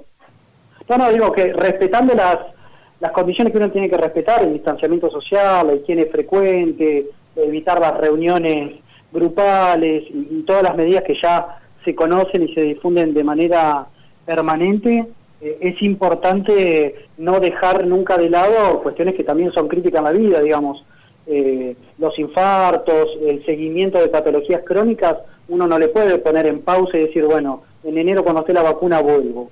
Eh, eso no hay que Sí, dejar sí, de sí, hacerlo siempre respetando todas las pautas. Perfecto. Y por último, ¿cómo, cómo ves y, y con esto y con esto ya cierro, no te saco más tiempo, pero sí va a ser muy importante para que la gente, ¿cómo ves este tema de esta vacuna que viene de, de Oxford con un eh, laboratorio internacional que hace muchos años que está acá y que se va a fabricar acá y se va a distribuir acá? Eh, ¿Te sorprendió? ¿Te parece alentador? ¿Te parece este, demasiado rápido? ¿Cuál, ¿Cuál es tu reflexión o cuál es la reflexión en general de los colegas Sí, respecto a este tema? Yo- sí, no, a ver, primero, primera reflexión es, no, no me sorprende que se haga en la Argentina, porque la verdad que la Argentina, eh, y sacando cuestiones eh, políticas, digo, la Argentina, si hay algo que lo caracteriza habitualmente es el recurso humano en todos los ámbitos, periodístico, médico y en cualquier otro, digo, no me sorprende que se pueda llevar a cabo una, una acción de esta envergadura, para nada. Eh, sí le tengo mucha eh, confianza a la vacuna por la gente que trabaja, por de dónde viene y eh, al momento en el que se encuentra, que es la fase 3 clínica de la vacuna, que es donde se está probando, eh, ha mostrado una efectividad altísima, lo cual habla de que probablemente tenga éxito y que se pueda aprobar. Eh, y en cuestión de tiempo es sorprendente el tiempo en que lo hicieron. Ustedes imagínense que para la vacuna de la gripe se tardaron 100 años, para la vacuna del HIV todavía se está intentando hacer desde el año 89 y no se consigue.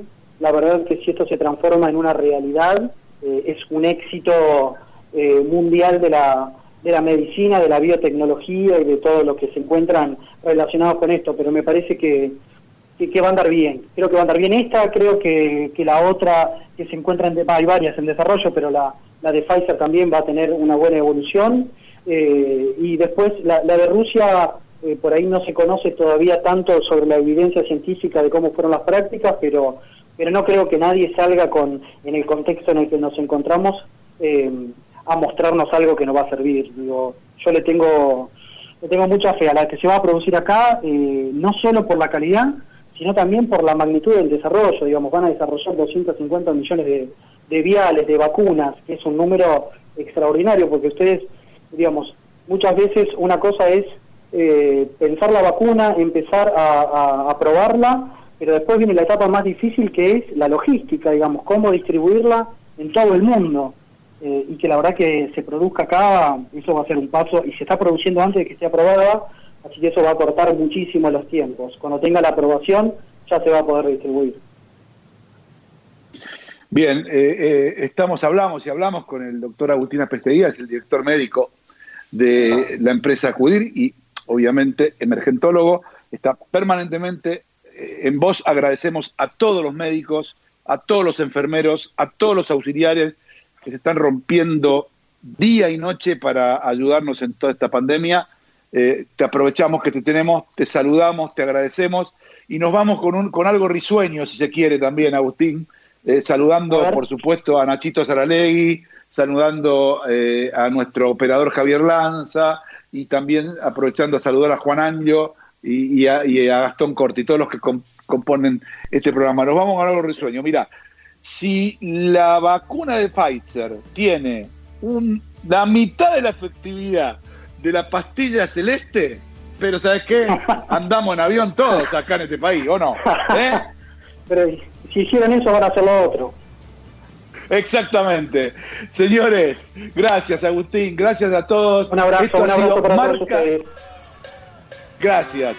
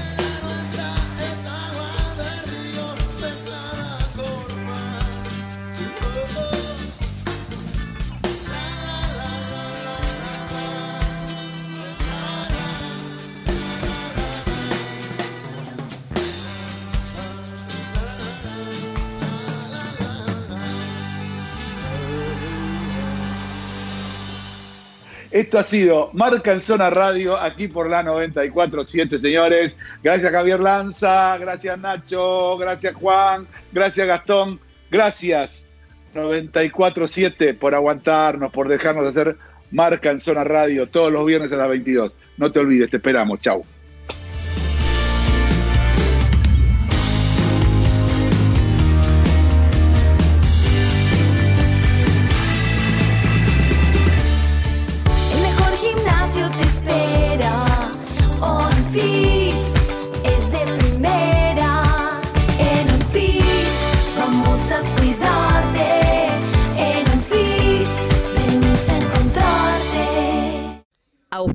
Marca en zona Mastercard.